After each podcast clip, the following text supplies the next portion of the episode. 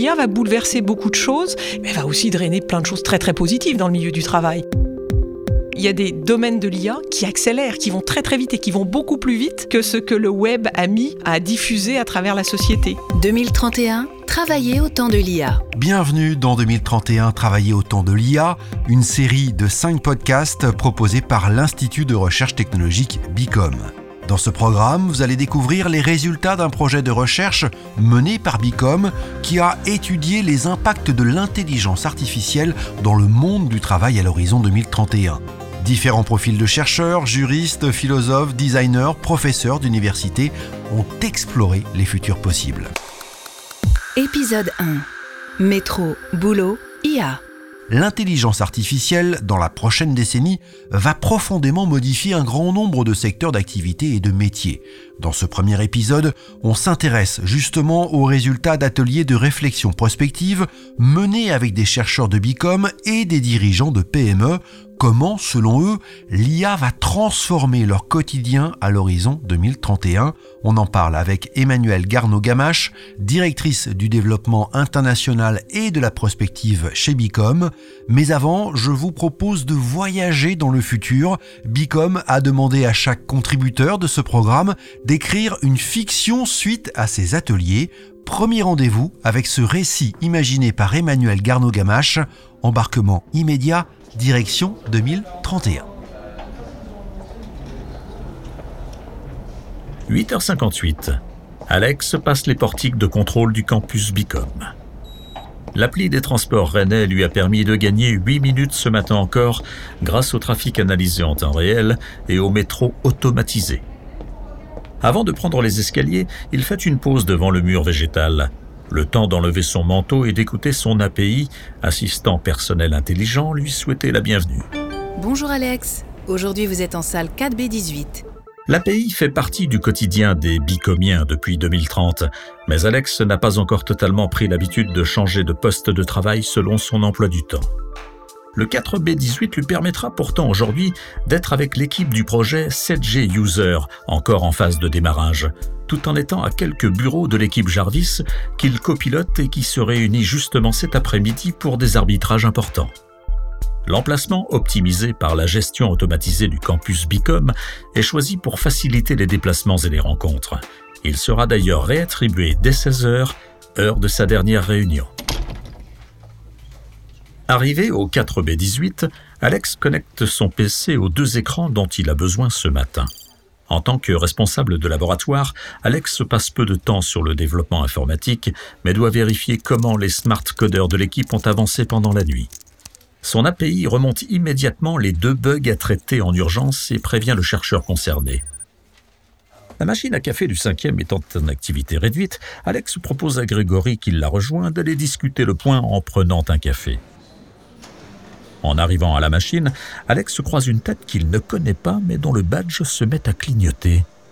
Il s'agit d'Isia, une designer UX dont il va avoir besoin d'ici quelques semaines pour 7G User. Grâce au badge connecté au trombinoscope, Alex fait connaissance rapidement et propose à Isia de programmer un point. Leurs deux API se connectent et placent le rendez-vous dans leurs agendas.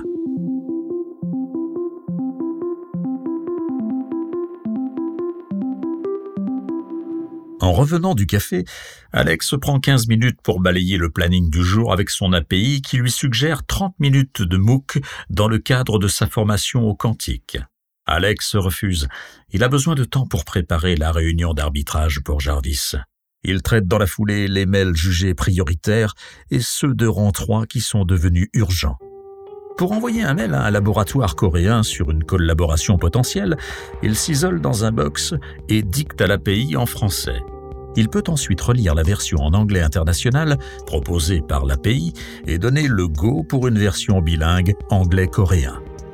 Puis il se plonge dans la lecture de la veille stratégique effectuée par son API avant une réunion courte avec les principaux piliers du projet 7G User.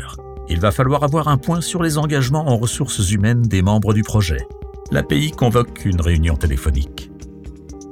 À 11h54, les capteurs de son siège ergonomique lui rappellent qu'il est assis depuis plus de 90 minutes et qu'il doit s'étirer ou bouger.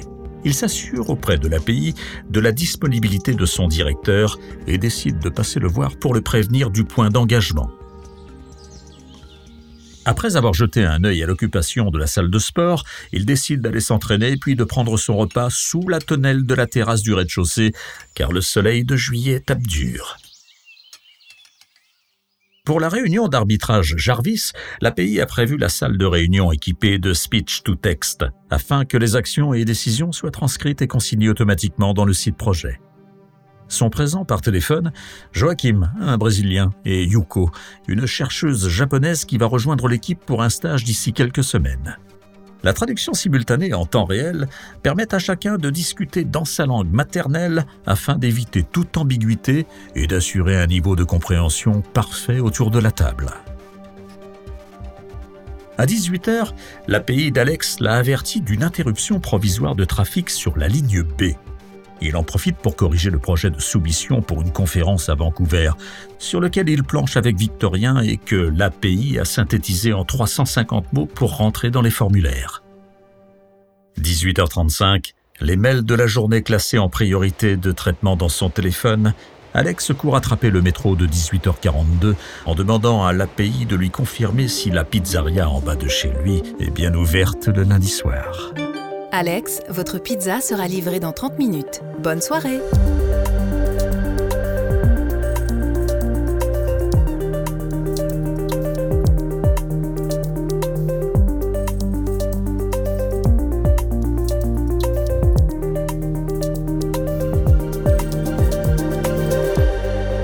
2031, travailler au temps de l'IA.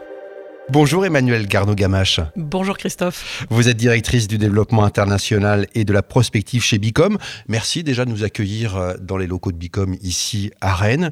On vient d'entendre hein, la fiction que vous avez euh, imaginée. C'est un récit inspiré des ateliers prospectifs que vous avez menés avec les chercheurs de Bicom dans le cadre du projet de recherche prospective 2031. Présentez-nous en, quelques mots ce programme de recherche. Alors c'est un projet un peu particulier pour Bicom parce qu'on est un institut de recherche technologique. Alors d'habitude, on s'intéresse à la techno. Et là finalement, on a voulu faire un, petit voyage en 2031. On a voulu éclairer un peu l'avenir et donner une forme de vision à nos travaux de recherche et éclairer aussi euh, cet avenir par rapport à une technologie ou une discipline qu'on a vu émerger pour nous déjà depuis cinq ans, qui est l'intelligence artificielle. Donc 2031, ce, ce programme de recherche euh, visait à, à, travailler sur euh, ce que sera euh, l'avenir du monde du travail en 2031, sous l'impact et sous l'influence de l'intelligence artificielle, qui est en train d'émerger, d'exploser, et encore une fois, qui est quelque chose de très prégnant au sein des, des travaux de Bicom. Pourquoi 2031 Pourquoi pas 2040 ou 2050 Quand on fait de la prospective, évidemment, c'est une des premières questions qu'on doit se poser. À quelle échéance on veut travailler? Je précise que la prospective, ça n'est pas l'art de la prédiction. On n'est pas là pour faire des, prédictions sur ce qui se passera vraiment en 2031. On est là pour explorer des futurs possibles. Ce n'est pas la même chose. Et en ce qui nous concerne, on a commencé le projet euh, fin 2018, début 2019. Vous voyez, donc c'est un horizon d'une douzaine d'années. C'est quelque chose qui n'est pas de la science-fiction. Les gens sont encore capables de se projeter à une dizaine d'années. C'est quelque chose qu'on peut envisager, imaginer assez simplement. Et ça évite de faire, de partir dans des scénarios trop futuristes, qui ont par ailleurs, je le précise, leur intérêt aussi. Mais c'était pas notre but. Et en même temps, moins que dix ans, pour le coup, ça n'a plus d'intérêt, on est trop proche, c'est presque demain. Donc l'idée, c'était de trouver le bon jalon par rapport à ça. À la fois une projection, mais pas trop loin. Alors comment, justement, selon les chercheurs de Bicom, l'IA va transformer leur quotidien? La question est bien posée parce qu'il s'agit bien de leur quotidien. Euh, ce qui est très particulier dans ces premiers ateliers qu'on a menés avec des chercheurs, c'est qu'en effet, nos chercheurs chez Bicom pratiquent le machine learning à minima et les algorithmes depuis 2015. En fait, on, on considère qu'il n'y a pas un projet de Bicom depuis 2015 qui n'intègrent pas un peu de machine learning. Donc quelque part, pour eux, c'est un outil presque au quotidien. Et pour autant, la question qu'on leur posait dans ces ateliers n'était pas du tout technologique. Elle était bien de non pas de regarder l'IA appliquée à leurs travaux de recherche, mais l'IA appliquée à leur quotidien. Et c'est effectivement de les faire réfléchir sur l'impact que ça a à la fois dans leur milieu de travail, dans leur travail, mais aussi dans leur environnement de vie, euh, dans les transports qui les amènent jusqu'à Bicom. D'ailleurs, viendront-ils jusque chez Bicom en 2031 C'est une question qui peut se poser. Mais euh, on était sur cette question-là. Et euh, ce qu'il en ressort, bah, c'est des choses que j'ai essayé de faire passer au travers de la petite fiction, bien sûr. En fait, la, petite fiction, elle, résume pas mal d'idées qui ont émergé pendant ces ateliers. L'idée d'avoir une aide à la gestion du temps. Vous aurez remarqué qu'Alex, en fait, ce dont il rêve, c'est quelque chose qui le dégage de tout l'administratif, de la gestion des agendas, qui lui permet d'optimiser son temps, il y a aussi une idée assez intéressante qu'on a voulu tester, qui était un petit peu le, euh, finalement le campus de recherche intelligent, c'est-à-dire le bâtiment intelligent lui-même, qui répartit les gens selon leur emploi du temps de la journée, selon les gens qui doivent croiser. Donc euh, finalement, on a testé ces idées du quotidien et on s'est rendu compte que peut-être la première aspiration des chercheurs sur l'IA, elle est sans doute dans l'espoir de dégager plus de temps et de mieux gérer le temps. Le rapport au temps est essentiel quand on essaie de se projeter avec l'intelligence artificielle. Après les chercheurs, vous avez euh, souhaité euh, élargir votre champ de recherche et vous avez euh, proposé des ateliers prospectifs avec des dirigeants de PME. Justement, pourquoi avoir voulu élargir votre champ de recherche? On a voulu commencer par créer des ateliers et ces ateliers finalement c'était des ateliers de réflexion prospective et on s'est rendu compte que le principal bénéfice c'était l'acculturation y compris pour des gens comme nos chercheurs qui, encore une fois, savent ce qu'il y a. Et on s'est dit, tiens, si le bénéfice, c'est l'acculturation, la manière dont j'apprivoise ce que pourrait être mon futur avec l'IA, quelles pourraient être les autres populations intéressées dans l'écosystème dans Il y a encore plein d'études qui sortent sur le fait que les TPE et les PME en France sont en retard par rapport à leurs homologues européennes euh, sur la digitalisation de leur activité. Notre réflexion a été la suivante, elle a été de se dire, puisqu'ils sont toujours un peu les, les derniers de la classe ou les, les cordonniers les plus mal chaussés de cet écosystème innovant. Cette fois-ci, il faudrait vraiment qu'avec l'IA, qu'on pressent comme une, une rupture et une transition beaucoup plus violente et beaucoup plus rapide, comment faire pour que les dirigeants de PME et les PME et TPE soient les premières, ou en tout cas soient très vite embarqués dans, dans cette réflexion-là. Et c'est pour ça qu'on s'est dirigé vers cette cible-là en particulier. Et la bonne surprise a été de rencontrer une forte appétence, on va dire. Et pourtant, Emmanuel, hein, vous l'avez dit à l'instant, euh, selon vous, la transition IA sera plus violente que la transition digitale? Oui, on l'anticipe, nous, de manière plus violente ou plus rapide euh, que la transition digitale. La transition digitale, on peut dire que ça fait 15 ans qu'on est dedans et on n'a pas fini. Alors, euh, l'IA, ça sera pareil, il y aura évidemment une phase d'adoption et surtout une maturité de l'IA qui n'est pas encore là. Toutefois, ce qu'on pressent, c'est que, et, et ça c'est la recherche qui nous le dit, et c'est notre vision de chercheur qui nous dit ça, c'est qu'il y a des domaines de l'IA qui accélèrent, qui vont très très vite et qui vont beaucoup plus vite que ce que le web a mis à diffuser à travers la société.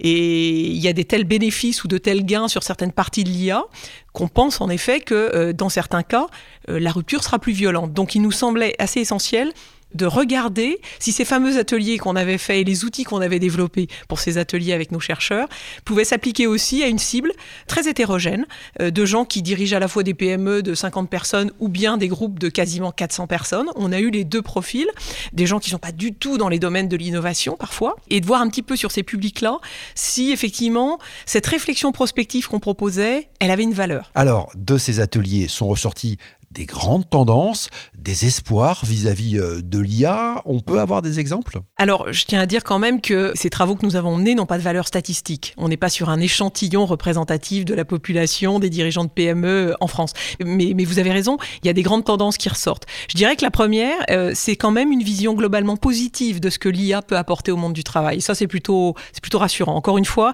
je trouve que la lecture médiatique et la lecture de science-fiction est souvent quelque chose de beaucoup plus anxiogène. Eh bien, euh, nous, on a pu constater qu'il y a quand même plutôt une forme d'attente et un espoir. Alors, la grande différence entre le public chercheur et le public dirigeant de PME, c'est peut-être euh, ce qu'on appelle le biais d'optimisme. Autrement dit, euh, les dirigeants de PME pêchent peut-être encore plus par, par excès d'optimisme. Ils voient beaucoup le, le le verre à moitié plein. Nos chercheurs sont plus conservateurs entre guillemets, paradoxalement, mais peut-être parce qu'ils justement ils ont une meilleure appréhension de la maturité de ce que sait faire l'IA aujourd'hui et surtout des étapes qui nous restent à franchir pour que l'IA arrive au niveau fantasmé que l'on voit effectivement dans les films de science-fiction. Mais il euh, y a vraiment une tendance globalement positive. Il y a euh, la volonté euh, commune aux deux groupes d'ailleurs, aux deux populations, d'avoir finalement une recherche de productivité. Curieusement, le mot performance est très peu sorti dans ces ateliers mais on est bien dans l'idée que euh, on va se dégager de tâches répétitives, lassantes, administratives, et qu'on va gagner finalement sur une vision plus stratégique des choses. Sur, euh, alors ça, pour les, dirigeants de PME, c'est carrément le principal espoir. C'est-à-dire, là encore, il y, y a, un paradoxe fort intéressant, qui est que l'IA nous permettrait de dégager du temps et nous donnerait donc plus de temps et plus de place pour l'humain.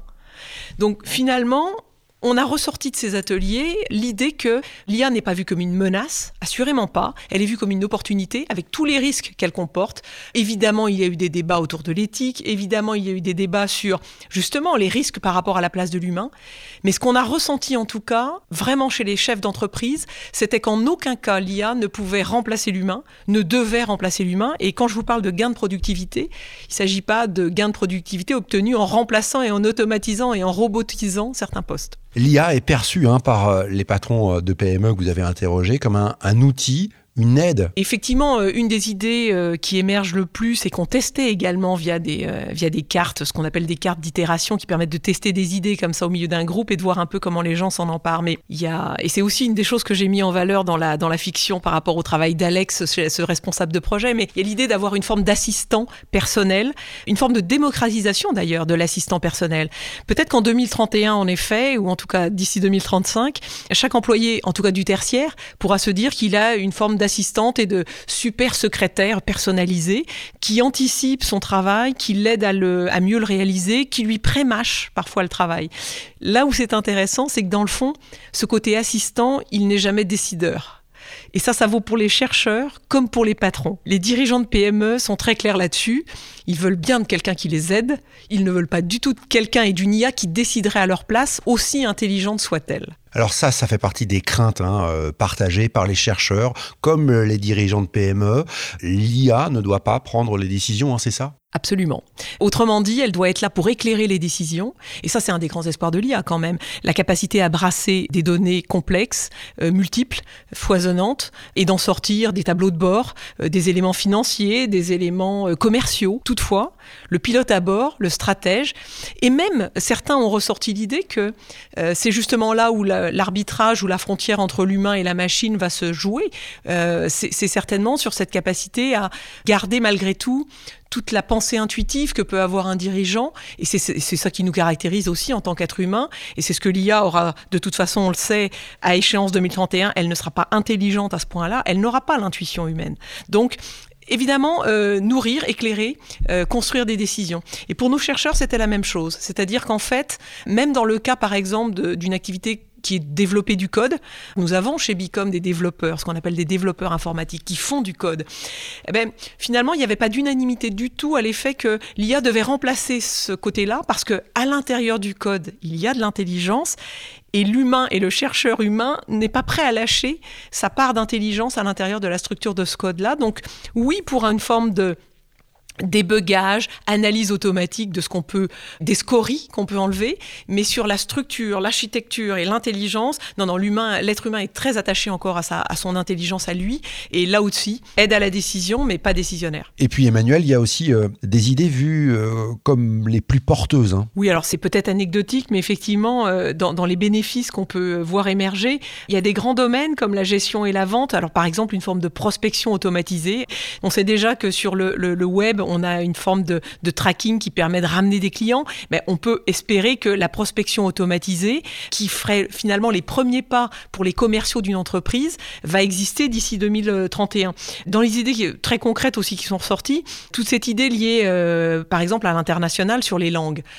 On sait déjà la tradition simultanée 2021, euh, on l'a déjà quasiment. Donc l'idée d'une oreillette qui permettrait finalement dans une réunion, euh, par exemple, de chercheurs internationaux, un Brésilien, un Coréen et un Français, à chacun de parler dans sa langue mais de finalement avoir une traduction vraiment simultanée et vraiment propre. En fait, souvent le gap, il est là, c'est-à-dire aujourd'hui, il y a déjà les prémices de ça, donc on a tous dans notre environnement ce type d'application.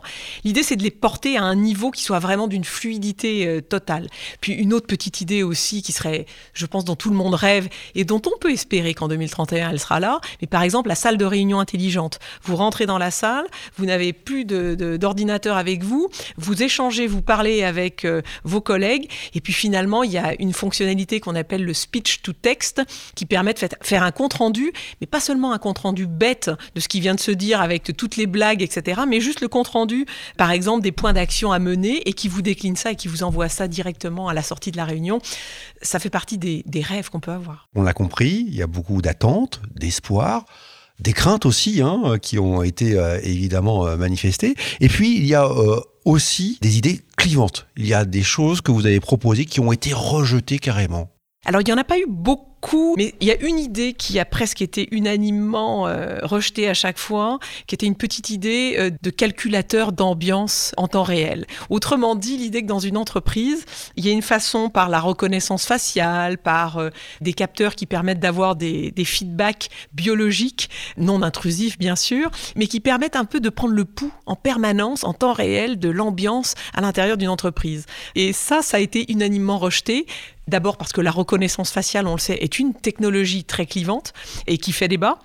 Et ensuite, parce que quelque part, je pense que là, l'être humain et le français en particulier, tout le côté euh, euh, flicage et, et euh, intrusion dans la vie personnelle et les données personnelles est pas possible. Mais effectivement, c'était une de celles qui est ressortie comme la plus clivante et la plus rejetée, euh, clairement. Euh, Il y a eu des grands débats aussi sur euh, le volet recrutement et l'aide au recrutement, les ressources humaines. On le sait que c'est un, des- un des domaines qui peut être très impacté parce que l'analyse de CV, et imaginez euh, la collaboration mondiale qu'on pourrait avoir à horizon Un sourcing 2035, mondial. un sourcing mondial sur des CV pour aller chercher le meilleur expert à un moment donné. Mais là aussi, de manière assez étonnante, dans les deux populations, on est arrivé à, des, à beaucoup de débats. D'abord parce que là aussi, les dirigeants d'entreprise ont l'impression que le côté intuition dans la partie recrutement, le contact humain est fondamental et que Certes, ça va leur permettre de gagner du temps d'avoir une analyse de CV, mais pour autant, ils vont sans doute passer à côté de profils atypiques, de personnalités que l'IA ne saura pas détecter. Et on en revient à l'humain une nouvelle fois, toujours. hein. Toujours. Finalement, ce qui ressort de ces débats et de ces ateliers, c'est euh, d'abord la première, enfin le premier bénéfice qu'ils ont tous exprimé, c'était quand même que c'était un sujet fondamental, central pour l'évolution de notre économie et de la société en général, et qu'il fallait s'en emparer en effet dès maintenant. Et vraiment, cette relation, cette articulation entre ce que fera l'IA, ce que fera l'humain, est au cœur de tout ce qu'on peut euh, essayer d'envisager et d'imaginer. En fait, ça brasse à la fois les espoirs, ça brasse bien sûr aussi les craintes qu'on peut avoir par rapport à une forme d'intrusion ou d'automatisation. D'autres ont évoqué aussi la perte de culture par rapport à une IA qui effectivement brasserait des données, et par exemple des données euh, RH, mais qui n'aurait pas la finesse euh, d'analyse que peut avoir un être humain. Emmanuel, 2031, c'est après-demain. Qu'est-ce qui se joue là aujourd'hui pour euh, se préparer à aller vers euh, cette transition IA Fondamentalement, euh, je pense que ces ateliers, euh, en tout cas c'est la vision que j'en ai retirée moi personnellement, sont la première étape indispensable sans doute indispensable, mais, mais pas suffisante. Donc en fait, euh, je pense que ce qui se joue en ce moment, c'est clairement une forme d'appropriation de ce qu'est l'intelligence artificielle, sortir des, de la pensée magique, sortir des fantasmes aussi, c'est-à-dire sortir du tout positif et du tout négatif pour euh, aller vers une voie beaucoup plus éclairée. Donc je crois que ce qui se joue en ce moment, c'est vraiment le fait de diffuser un maximum d'informations simplifiées certes, mais on peut pas être totalement simpliste avec l'IA. C'est un sujet trop complexe pour ça. Et donc je pense que l'enjeu là, c'est que les, dirigeants d'entreprise, mais aussi finalement tous les gens qui sont en position euh, dans le monde du travail devraient tout de suite s'interroger sur ce que ça aura comme impact sur leur métier. Et je pense que n'importe qui, dans n'importe quelle entreprise, peut essayer de se questionner là-dessus et commencer à trouver dans la littérature et dans ce, que, dans ce qui se fait, et j'espère que cette série contribue un peu à ça aussi, des éléments d'information sur l'impact que ça aura sur moi dans mon travail demain. Un des thèmes qu'on n'a pas abordé, euh, Christophe, c'est le fait que l'IA va nous aider aussi, je pense, à peut-être avoir des tâches plus intéressantes plus intelligente entre guillemets puisqu'elle va nous décharger de choses moins sympas à faire. Mais elle va aussi nous aider à apprendre. En fait il faut se préparer tout de suite à être des euh, euh, des apprenants éternels. Et je pense qu'on va sortir en effet euh, d'une logique de métier pour aller vers une logique de compétences. Et ces compétences elles seront éternellement renouvelables. Alors c'est bien de s'asseoir sur ses acquis par moment mais je crois qu'on vit une époque où on n'a plus trop le choix que de se dire que ces acquis sont en permanence challengés par de nouvelles thématiques de nouvelles euh, disciplines. Parce que peut-être je suis quelqu'un de positif, je trouve que c'est plutôt positif d'aller dans le sens d'un enrichissement permanent tout au long d'une carrière. Il y a aussi des enjeux économiques, et notamment pour les dirigeants de PME. 2031, c'est après-demain. Il faut se préparer dès maintenant, justement, euh, à avoir l'intelligence artificielle à, à ses côtés pour être compétitif. Ah oui, vraiment, ce qui est intéressant avec l'IA, c'est totalement transverse à tous les métiers, toutes les disciplines, tous les secteurs. Vous allez me dire, oui, mais un artisan, oui, mais un artisan pourra peut-être se décharger de tout son côté comptable qui aujourd'hui le fatigue, lui prend du temps, etc., en travaillant avec des logiciels qui seront devenus plus intelligents. Et j'allais vous dire pourquoi dès maintenant? Ben Parce que dès maintenant, il y a déjà de l'intelligence artificielle dans certains programmes, dans certains secteurs. On sait très bien, je vous parle de comptabilité et, et c'est pas pour rien, euh, le secteur de la comptabilité, tout comme le secteur du juridique, sont en train de commencer à travailler avec l'IA, avec des programmes qui ne sont pas encore là où ils seront en 2031, mais qui vont leur permettre là aussi d'optimiser le travail. Donc euh, je pense que dès aujourd'hui, il y a dans notre quotidien et dans notre environnement euh, économique des choses qu'on peut commencer à tester. Puisqu'on en a parlé tout à l'heure de ce retard euh, dans la transformation, dans la transition digitale, en France aujourd'hui, on est prêt à aborder cette transition IA encore une fois, je, je n'ai que le prisme de ces ateliers pour vous le dire, mais j'ai trouvé qu'en effet, cette appétence, cette curiosité, cette envie d'y aller et de se frotter aussi aux questions les plus compliquées euh, était plutôt de bon augure. Et on peut être assez positif par rapport à ça. Je crois aussi que au niveau de nos institutions, de toute l'action euh, du des gouvernements. BPI a lancé des programmes diagnostiques IA. Il y a plein de choses qui se sont mises en place déjà depuis deux ans. Donc je dirais qu'en fait, sur l'IA, on est tous au fort retard. Et on est peut-être même plutôt bien. On parle souvent du côté intelligence, chercheurs. On a des mathématiciens formidables et nous avons chez Bicom des chercheurs formidables aussi. Donc du point de vue technologique pur, j'allais dire, on est pas mal. Je pense aussi que du point de vue de la société, c'est un sujet euh, philosophique et politique qui donc forcément passionne les Français parce que les Français sont un peuple qui adore philosopher et faire de la politique. Donc je crois que quelque part là-dessus, on a peut-être dans notre culture une petite longueur d'avance. Merci à Emmanuel Garneau-Gamache d'avoir répondu à mes questions. Vous l'avez entendu, en 2031, les assistants virtuels nous accompagneront dans nos différentes tâches, mais comment allons-nous interagir avec ces avatars? Dans quel secteur d'activité vont-ils s'imposer? Réponse dans le deuxième épisode de ce podcast 2031 Travailler au temps de l'IA, un podcast proposé par Bicom. Bicom est un institut de recherche technologique qui explore, conçoit et fournit des innovations aux entreprises qui veulent accélérer leur compétitivité grâce au numérique. Et pour ne manquer aucun épisode, abonnez-vous à ce programme sur votre plateforme d'écoute préférée.